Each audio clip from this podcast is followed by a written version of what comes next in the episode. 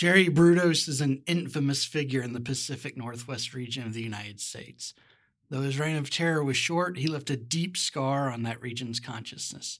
He raped, he killed, he mutilated four young women, and not always in that order.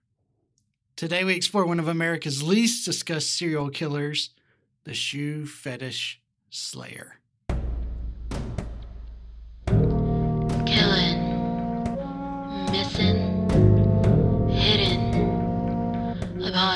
About bad things.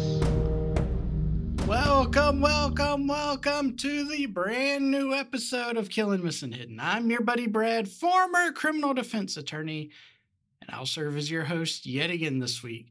That backup host I hired just isn't pulling her weight. I mean, I promised she could be here and I'd pay her 20 grand.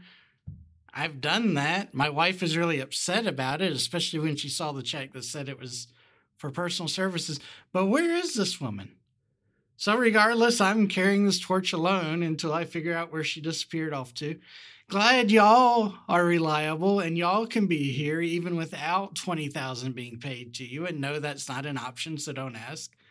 I'm going to repay your loyalty today with a gruesome serial killer story. Yay! It's what you signed up for. You knew what this was before you joined up. Before we begin, I have to give a heartfelt thanks to one of our listeners, one of our Patreons, the first Patreon we have at our highest giving tier. Listener Christine is our Bigfoot. We love her. We appreciate her. She deserves a round of applause, and she will be compensated more than she ever pays to us with gifts, with special opportunities, and all of that. And this just happens to coincide nicely with our push for 50, okay? We want 50 Patreons as quickly as possible. And as soon as we reach that number, as soon as we get 50 people signed up, and you don't have to be like Christine, okay? She's special. She's she's like an angel descended from the heavens onto this earth. You don't have to be that good. Our lowest tier is $4 a month. It's less than a Big Mac. Sign up. If we get 50 people to sign up, I am taking this show on the road. We're going to go to a special, as of this time, undisclosed location and do a road show episode from a very famous spot. It will be fun. It will be a kick. My wife will hate it. Winners all the way around, unless you're married to me. Okay. I know y'all don't like it when I ramble on at the beginning. Tough noogies. This was something we had to do because Christine was so awesome. Sign up, become one of our first 50, okay? We'll make it worth your while. And look, if when we reach 100, you can go to the Patreon page and see all this. When we reach 100, we're going to do something even more special. Go read about it. But it involves tongue kissing a doll. I don't does that sound that probably doesn't sound attractive. I probably should have kept that to myself, but it's out there now. I'm not going to edit it. I hate editing. All right, let's get on with the good stuff here. Jerome Henry Jerry Brudos was born in Webster, South Dakota in January of 1939. His parents were Henry and Eileen Brudos. He was the younger of two sons and was instantly a disappointment to his mother because she desperately wanted a, a girl. She did not want Jerry, she wanted a girl. And she was not bashful at all about expressing her disappointment in his gender. How dare he come out of there with a penis, you know? Jerry was kind of naturally subjected to significant physical and emotional abuse by his mother, all because of this. And she would dress him in girls' clothing, A, to, I guess, satisfy some need she had, but B, she would do it in a way meant to humiliate him. Again, because this was something he could control, right? Now, the Brudos family moved around a lot when Jerry was little. They bounced all around the Pacific Northwest before finally settling down in Salem, Oregon. Good. Stories that come out of Salem are always happy ones, right? So, shout out to True Crime Cat Lawyer, actually, who, as you should know, covers crime stories out of the Pacific Northwest. She's done an episode on this case. It was her second episode. You should check it out. After you listen to mine, I'm scared if you go there, you won't come back. But we're going to get through this. You're already here. Don't leave your seats. Let's finish this, okay?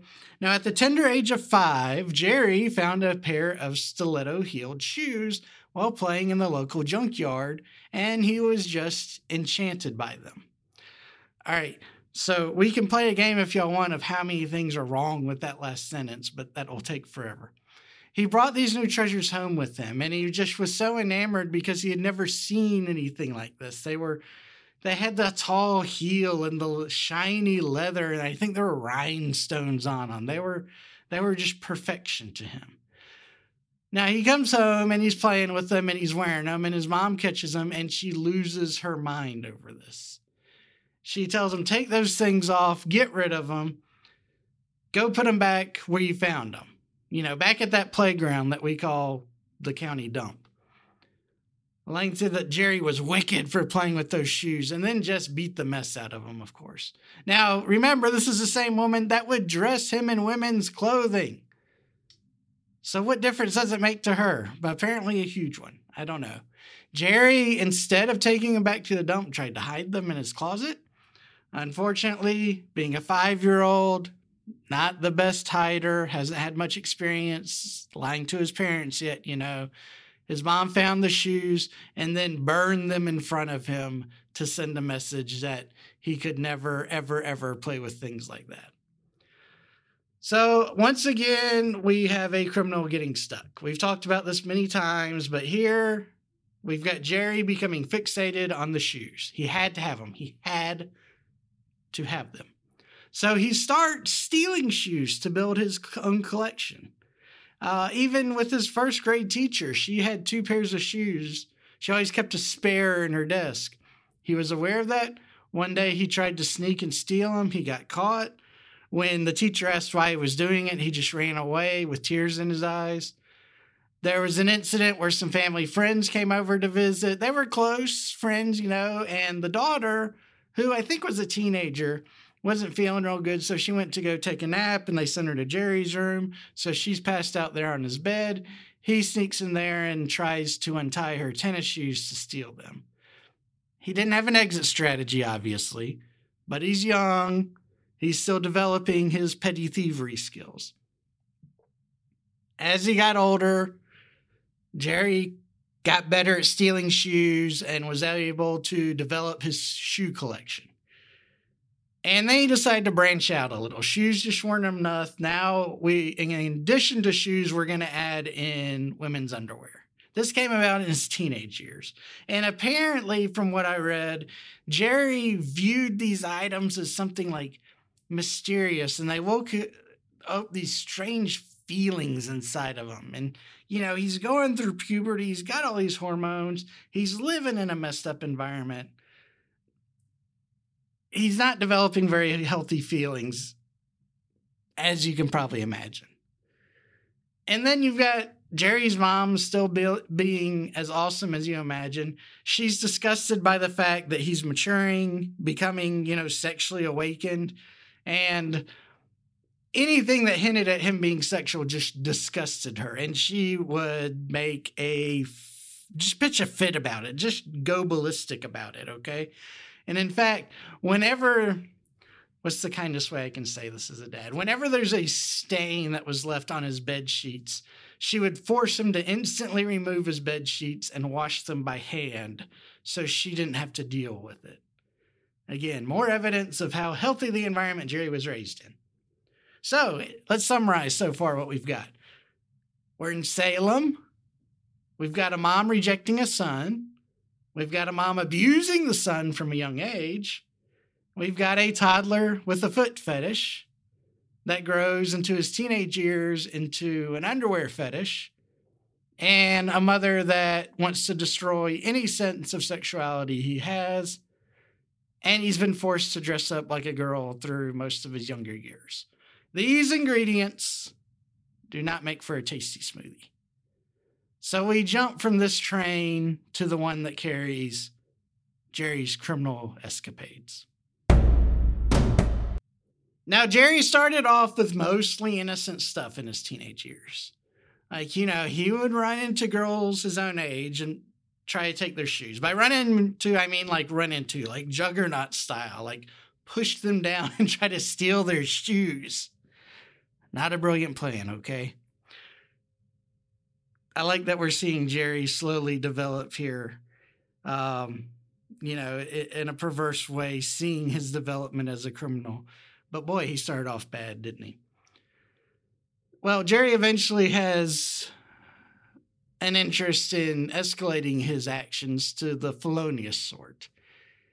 And he tries to make a plan. He really did. His first plan for a felony.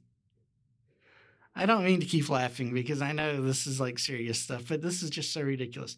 His first plan was he went and dug a hole in the side of the hill and he decided that he was just going to kidnap girls and put them in that hole and they'd serve as his sex slaves. That's where the plan ended. Okay. It's not exactly on par with Hannibal outsmarting the Roman army, but it's the best Jerry can do. So in 1956, at the tender age of 17, he is no longer a child. He is almost legally an adult, and this is his plan. Bless his heart. Jerry abducted a teenage girl with a knife, beat her up, and forced her to pose for naked pictures. He was a shutterbug. I didn't mention that, but he liked taking pictures. Now, the way this all went down was I couldn't confirm this, but the rumors were she was one of his panty snatching victims. She was complaining about it, and he said, Well, I know how to get your panties back. Just come to my house.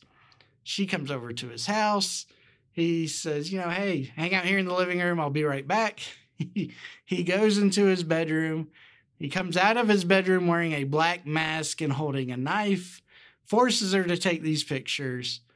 And then he goes back into his room, takes off the mask, puts away the knife, and then walks back out as Jerry and says that he was abducted by this man in a black mask who locked him in a barn. And was she okay? And shockingly, nobody bought this story. Uh, so again, we see progress, right? Jerry's now trying to cover up his crimes. He's he's thinking a little bit ahead. Still terrible ideas. And you know, I'm always rooting for criminals to be dumb because that's the only way we catch them. So you go, Jerry.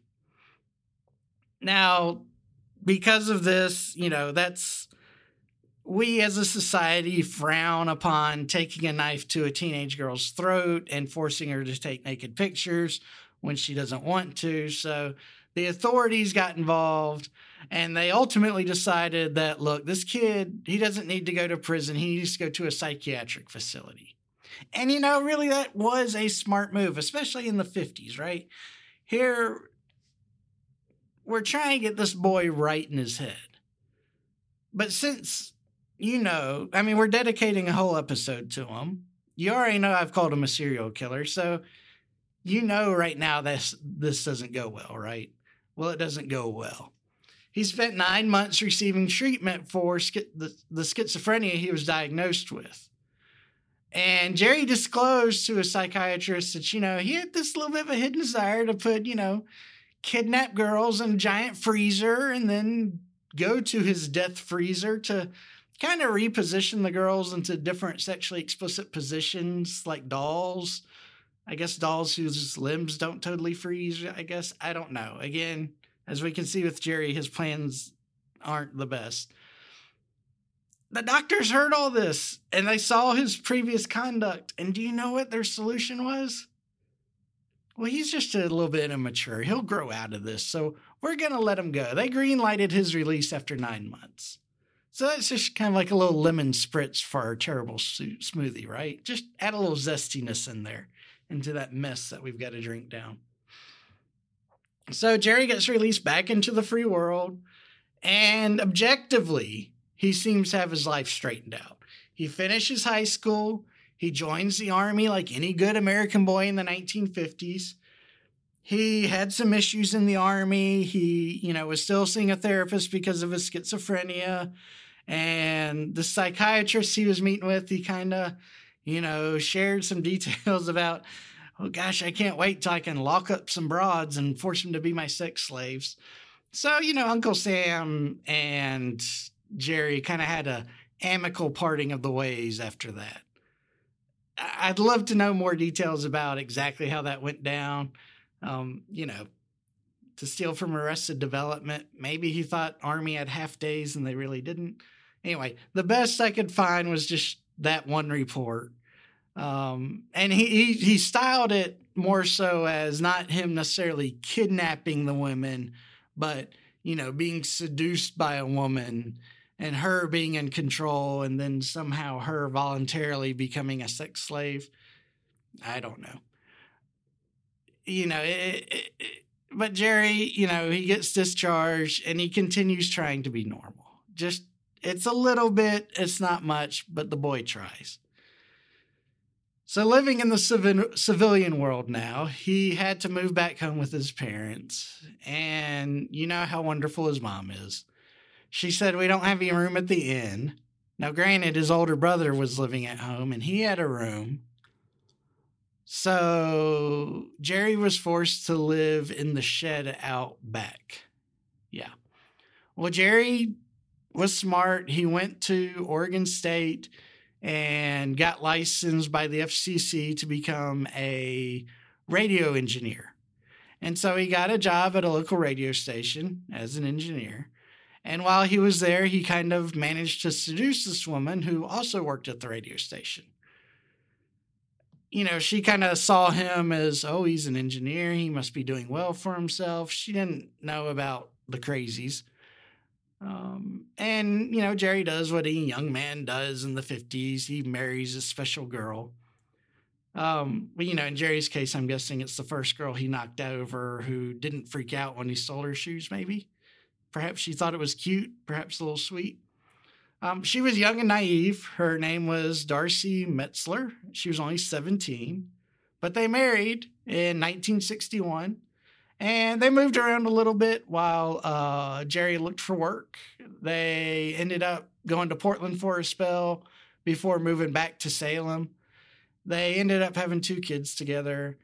And Darcy like really drenched Jerry in attention, which probably meant a lot to Jerry. You know, growing up with a mother who kind of, you know, hated him, having a wife that was willing to kind of dote on him and take care of him really that had to mean a lot to him. And you know, it it made him look good. It made him feel good. His neighbors said that, you know, hey, that Jerry guy, he's a really good family man. He cares a lot about his family. He's real loving. And another thing, we don't ever see him smoke. We don't ever see him drink. But, you know, inside the four walls, things were different. They weren't bad necessarily, just strange. Okay, well, maybe bad too. Um, see, Jerry wanted to be in total control of the house. And because of this, he had certain demands for his wife, which she agreed to. Uh, one of his big demands that made him really happy was that she was required to do all of the housework naked. Well, not totally naked, to be fair. She she had to wear high heels while she did it. And, you know, Jerry enjoyed this so much that he would take pictures of her while she was doing it. because this is just how he lives his life. I don't know. If this is shocking to you, welcome to the show. It's your, obviously your first episode. We're happy to have you as a listener. Now, Jerry also had kind of a it's described as a garage. I think of it more as a workshop, I guess. It's a detached building on the property they they bought. And he said, "Look, this is I need this space to be off limits from everyone." Totally not suspicious at all, right? You know, wives, if your husband ever tells you, don't enter a specific room under any circumstances, totally trust him because I'm sure whatever's going on there, 100% on the up and up. Now, Jerry claimed he was using it as a dark room, and if his wife just busts in, it would ruin his photographs. God forbid. Now, he even went so far to install an intercom system so she could, you know, with a push of a button, reach out to him and check in on him without having to bust through the doors. And he got to keep this, you know, seal over his precious little kingdom. Now, Jerry eventually fell out of being a radio engineer and fell into being an electrician, and he was actually considered a really good electrician by most people. He would get a lot of jobs, uh, but he had a hard time keeping the jobs because he just had an odd personality. I know I don't need to state that, but he was just a little weird. You know, you didn't want to be trapped in the elevator with this guy. Being an electrician also gave him an opportunity to explore houses throughout the neighborhood. Because, you know, little Jerry's still about his foot fetish, or I'm sorry, shoe fetish. Oh, and the underwear fetish, right? Can't forget the underwear part. Uh, so literally, Jerry would go to a house, do some work while was there, poke around the closet, maybe open up a dresser drawer or two, and then he would return at night and break into the house just to steal the shoes and or underwear. So I know you're saying, Brad, okay, this guy is kind of wackadoo. I get it, but I'm not hearing anything that makes him a murderer. Okay, we'll skip ahead to when the murdering starts. So, but let me let me let me let me put in context, okay? Don't rush me. Let me do this my way because it it'll work, I promise.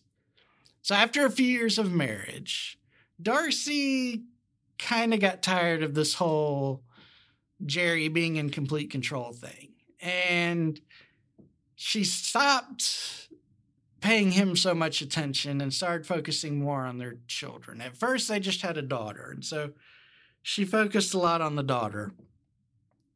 And that hurt Jerry because he really appreciated the attention.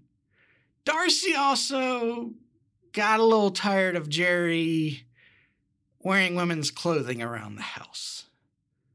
Yeah.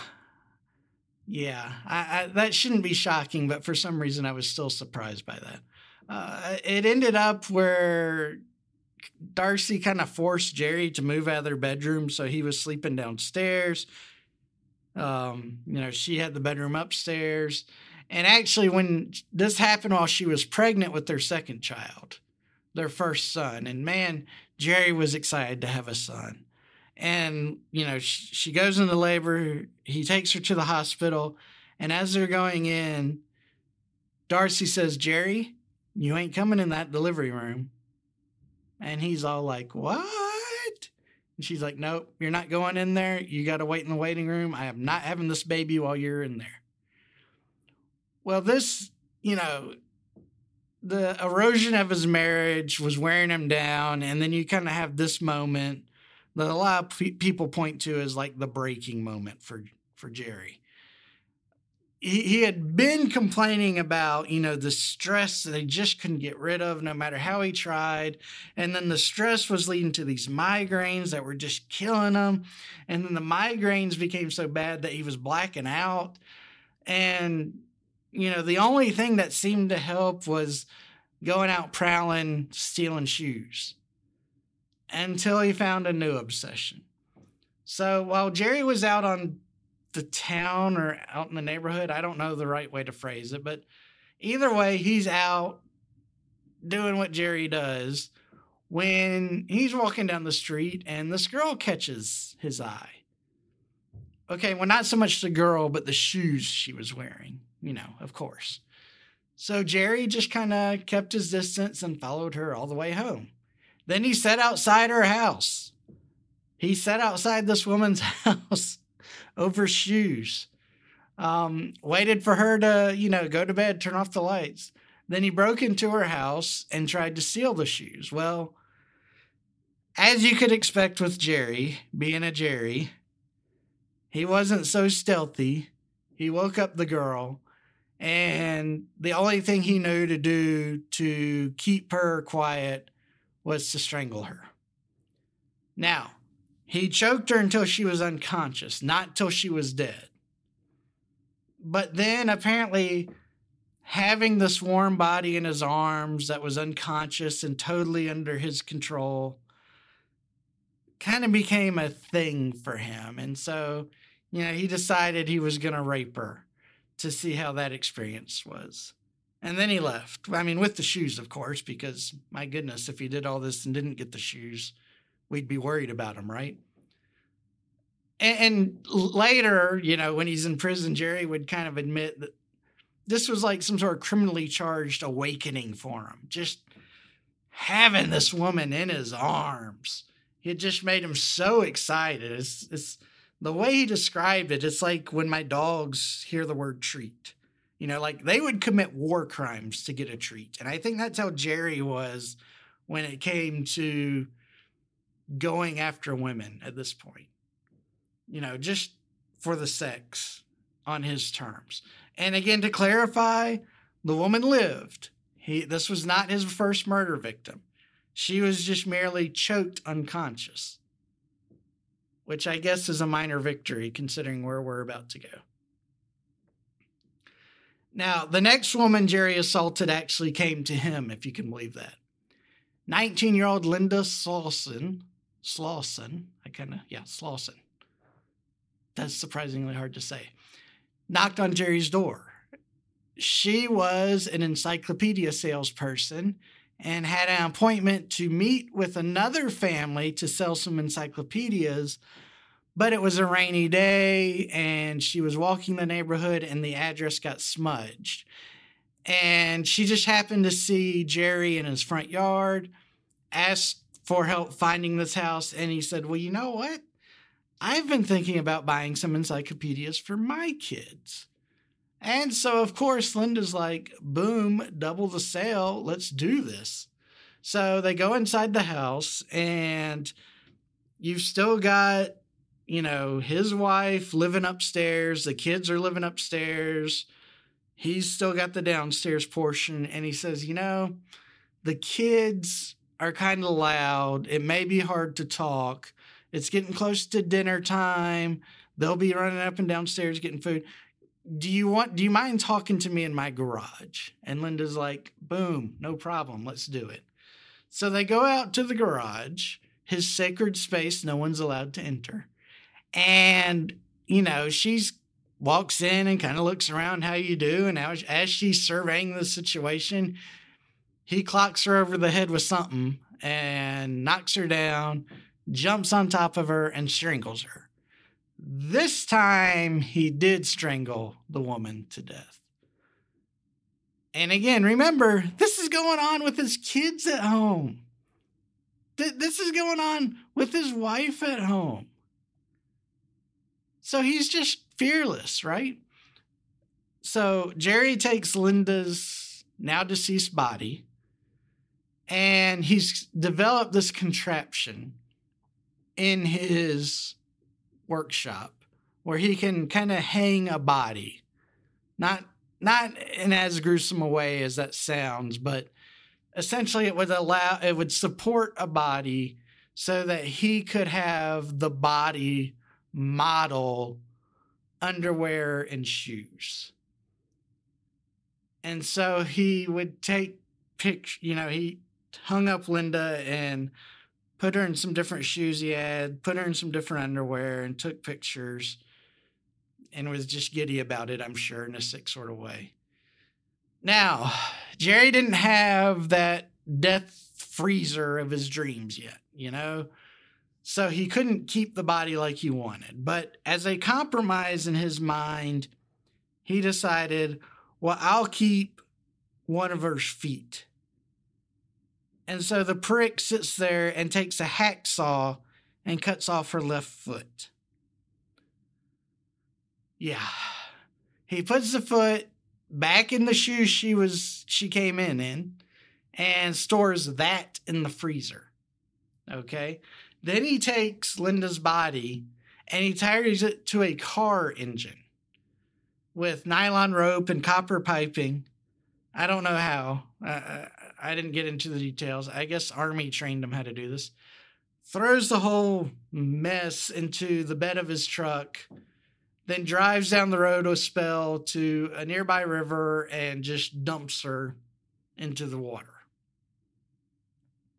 Now, he did use that foot periodically to model different shoes he collected and take pictures of them. Now, sadly, you know, the, the, title of serial killer is not just given away. It's something that has to be earned, which means we're not done with Jerry and his crimes. We're not done hearing about his perverted desires. His next victim was a young lady by the name of Karen Sprinker. He kidnapped her at gunpoint from the parking lot of a local department store. He took her back to his garage and forced her to try on different underwear and shoes while he photographed her. She was alive during this. Jerry then said, You know, you gotta have sex with me. She wasn't really wild about it. And so he strangled her to death, not with his bare hands, but with his little standy up dead person device, because apparently he had worked this leather noose type thing into it and he could basically have it do all the work of her being choked to death in front of her while he got to watch. Yeah. He also, I'm sorry, this is getting gruesome. If there's any little ears listening, I probably should have warned you earlier and I didn't. I apologize. He also takes Karen's dead body and cuts off her breasts. And he does this so that he can use them to make resin molds that he uses as paperweights. He then, after doing all of this, decides now's the time to have sex with the body, which he does multiple times apparently. So he's a necrophiliac on top of everything else that's wrong with Jerry. He gets that fun little Medal of Honor. Then it's time to dispose of Karen. Fortunately, he doesn't cut off anything else. He ties her to another car engine with the copper piping and the nylon ropes, and he throws her into the same river. Oh, and Jerry did this while wearing women's clothing. Like from the abduction to the dumping, he's wearing his silk panties and the whole get up. Because this is what has to happen in our nightmares. His next victim was Jan Whitney. She was 23, and it's one of those wrong place, wrong time situations. This poor girl was driving down Interstate 5, which Jerry traveled through a lot, and her car broke down. Jerry was kind enough to stop and help her. And he said, I can fix this, you know, don't waste your money on a tow truck. If you're, you know, just come with me. We'll go back to my house. We'll get my tools. We'll come back out here. We'll fix it and you'll be on your way. It really won't take long. It's not that big a deal. And of course, Jan, being a young woman, so excited to have this man come help her. And, you know, he's talking, oh, I'm a family man. I got kids. I'm married and all that. Just all American boy here, right? Well, they don't even make it to his house. Jerry attacks her on the way there and he manages to strangle her to death, not with his bare hands, not with his messed up contraption in his garage, but with some sort of leather strap. So I'm guessing a belt, but they couldn't they couldn't narrow it down beyond a leather strap. He then just drives on home with Jan's dead body sitting in the front seat, like nothing's wrong. He goes into his garage. He hooks her up to this little pulley mechanism. Model has her model for him, if that's the right way to describe it. Of course, he then had sex with Jan's dead body. This time, when he was done, that's when he cut off one of her breasts. Again, for a resin mold, which he would use as a paperweight in his house. So then Jerry has to dispose of Jan's body. And how do we do that? Here's a twist he, he didn't use a car engine this time, he had a big old piece of railroad iron. He tied her to that, tossed her in the same river. He also, during this trip, decided to toss out Linda's foot because it had gotten a little too, you know, rotten for his purposes. This guy's just incredible, isn't he? All right. Linda Salee is his last known victim. Thank goodness. She was 22. She too was kidnapped from a parking lot, this time in April of 1969. She experienced death just like the other women. Jerry raped her, strangled her, but he decided not to mutilate this body. He found that her breasts were too pink. I don't know what that means, but apparently that was a deal breaker for Jerry. Instead, he does something even more sadistic to the extent you can do something sadistic to a dead body and says, you know what, I've got this degree in, in engineering. I know a lot about electricity. I want to see what happens if I run electricity through her. Yeah. So he hooks her up to these wires and runs all these electrical currents through it. And his goal was to see if he could make her like convulse and bounce around, you know. And he has her hanging from his little pulley system in this horrible contraption in his garage. And he's just heartbroken because his plan doesn't work. She doesn't move, she doesn't jerk around. She just sits there and takes the electricity in her dead body form. Now he's got to get rid of Linda. We've used, what, two car engines. We've used some sort of railroad iron. We're running out of big, heavy metal things. So this time he has to toss her into a river tied to a transmission.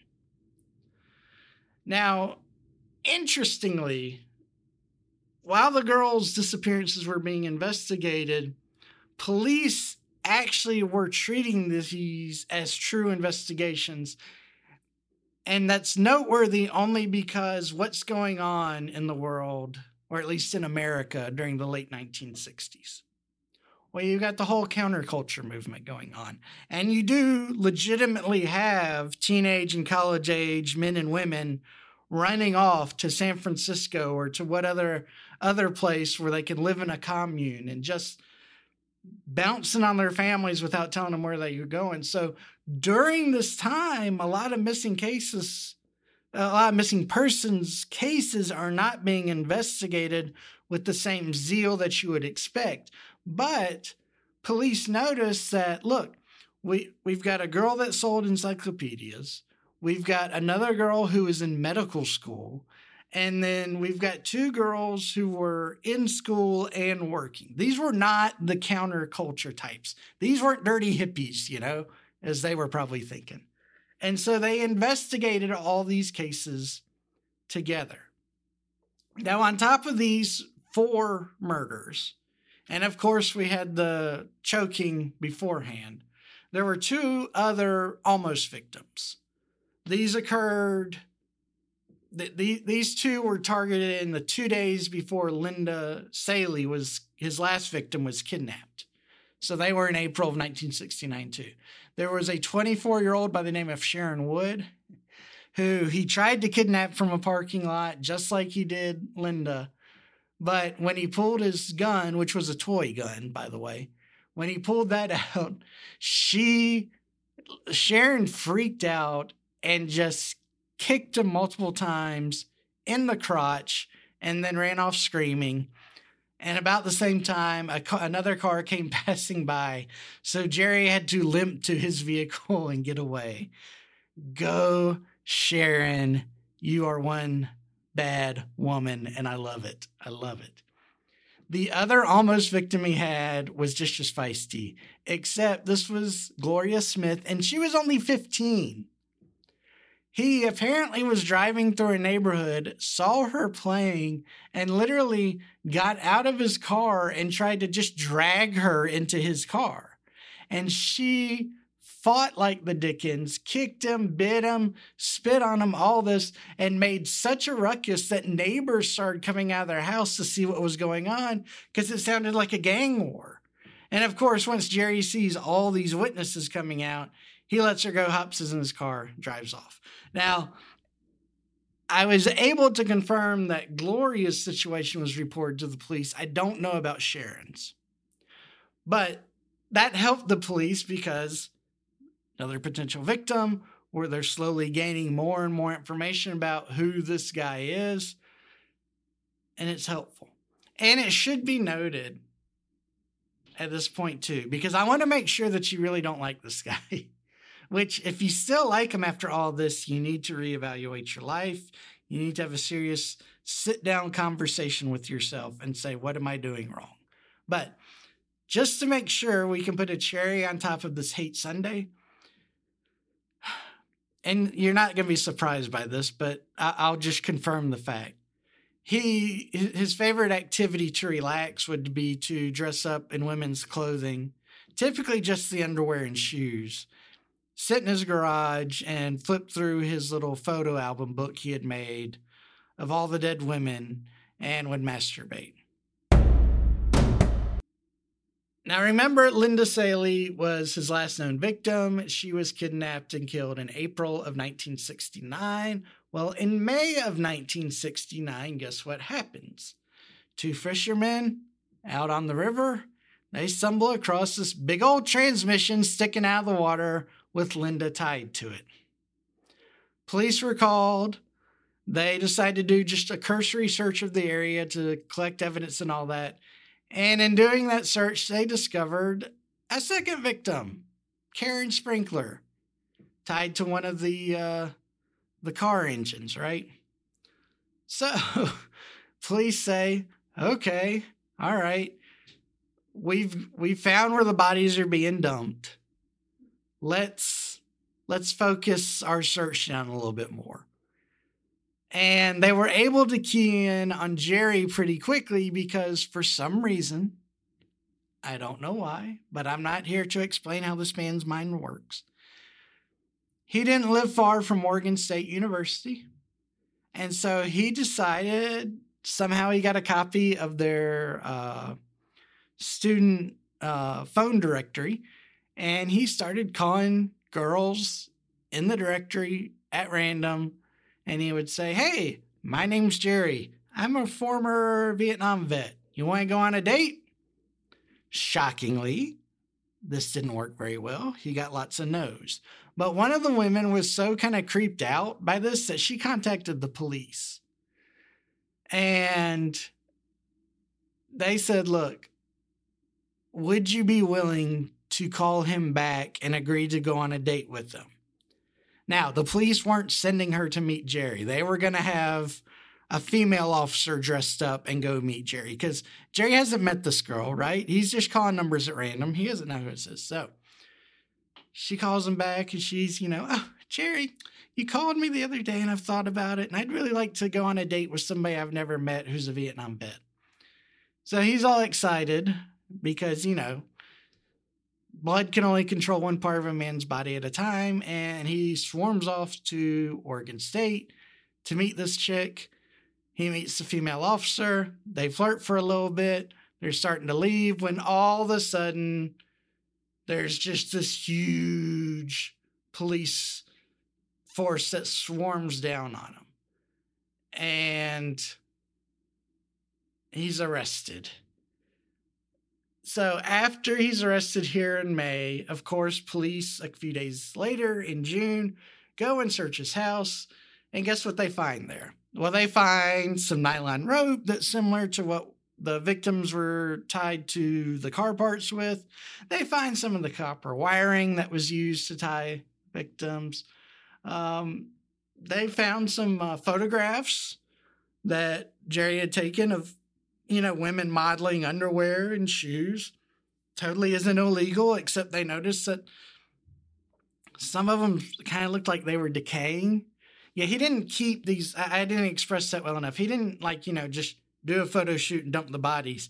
He'd keep them for like a week. Um, he found uh, the trophies he kept from the victims, let's call it that, other than the foot, obviously. And uh, lots and lots and lots of shoes and underwear throughout his garage.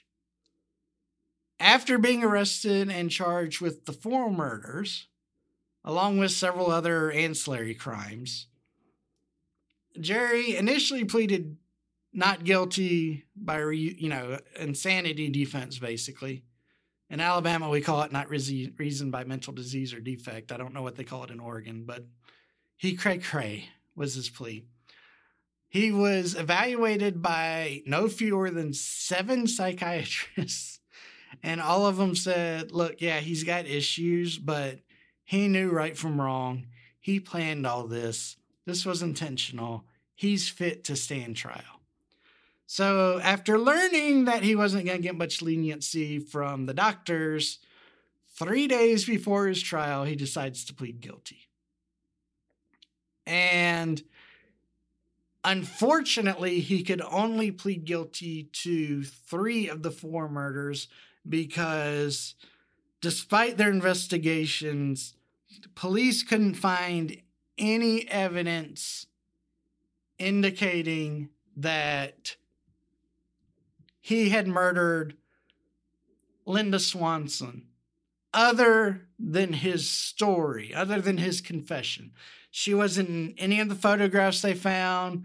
They couldn't find any evidence of her being in the house. And, you know, remember, this is 1969. We don't have forensics at that time like we do today. So they couldn't, you know, pull out DNA. You know, you know, they couldn't look for blood stains like we can today.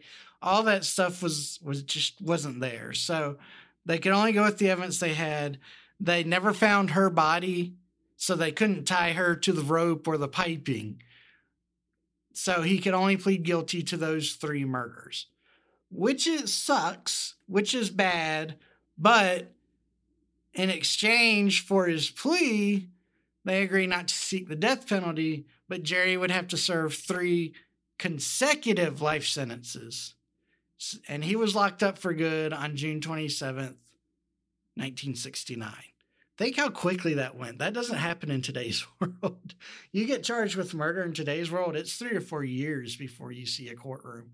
He was arrested in May and was put in jail for good on June 27th. Now, Jerry was technically eligible for parole under Oregon law, and he would be up for parole every two years. But in 1995, the Oregon Parole Board basically said, look, you're not getting parole ever. So we're not holding any more of these hearings. We're required by law to bring you in every two years, but we're just going to bring you in for an informal hearing and you're going to have to convince us that you deserve a true hearing. And so every two years, he'd show up and say, Oh man, these doctors are treating me. They're making me so much better. I think I really deserve a chance to show y'all that I can be trusted in the free world. And the board members would look at him and laugh and say, All right, get out of here. He expressed frustration to his fellow inmates and to reporters that would speak to him that, you know, he wasn't given a fair shake here because he's received all this treatment. He's a different person than he was when he murdered these women, and that should be taken into account. As I mentioned, the parole board said you're never getting paroled, and that turned out to be true because Jerry died from liver cancer on March 28, 2006. When he passed, he held the title of being Oregon's longest serving inmate. What an honor. Now, some of y'all will probably be happy to know that his time in prison was not pleasant. He was despised by his fellow inmates. They would often assault him in very creative ways. When he died and they cleaned out his cell, Jerry's belongings included a massive stack of women's shoe catalogs, which apparently he told other inmates very proudly that that was his personal stash of pornography. Now, he did make some quality use of his time, I guess we could say. He managed to earn two bachelor's degrees while he was in prison one in counseling and one in general sciences. He also enjoyed clogging the state and federal courts with frivolous pleadings, arguing that he was improperly convicted for at least one of the murders. Yes, one of the ones he confessed to, one of the ones that police found pictures of in his garage, one of the ones where he cut off some appendage. Now, in case you were curious, what about Darcy? How did Darcy not know all this was going on? Well, the police thought that too. And actually, she was charged with being accessory to all these crimes. And Darcy said, Look, once we separated in the house, I didn't know what that man was doing and I didn't care. I was focused on my kids. I didn't, I never went out to his garage, never once asked him what he did out there. We rarely spoke. We didn't eat dinner together. And in fact, they, they, for some reason, the state only charged her as an accessory to one of the crimes. And I forget which murder it was. I apologize for that. But it just so happens that the one they picked to charge her with, she and the kids were out of town for nearly the entire month. And so she went to trial, and the jury deliberated for like seven hours, I think, before finding her not guilty. As soon as she was declared not guilty, seriously, like she was found not guilty, you know, on a Wednesday or Thursday, something like that. That following week, she filed for divorce. She got divorced. She changed her name. She changed her children's names. And in October of 1969, she moved out of Oregon and has effectively never been heard of again. And that is our case. Aren't serial killers always so interesting? Now, in case you were curious, like I mentioned at the top of the show, Jerry was known as the shoe fetish killer. He was also known as the lust killer. There's a fictionalized version of Jerry that appears in the Netflix show Mindhunter. It's in episodes seven and eight of season one.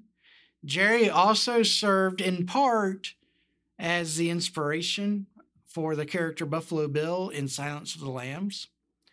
And the John Waters film, if you're into John Waters' work, uh, the film Polyester focuses on disturbed teenager with an odd foot fetish, and it's believed that that was inspired by Jerry's antics. So, uh, analysis yeah, Jerry was a monster, and that's my analysis.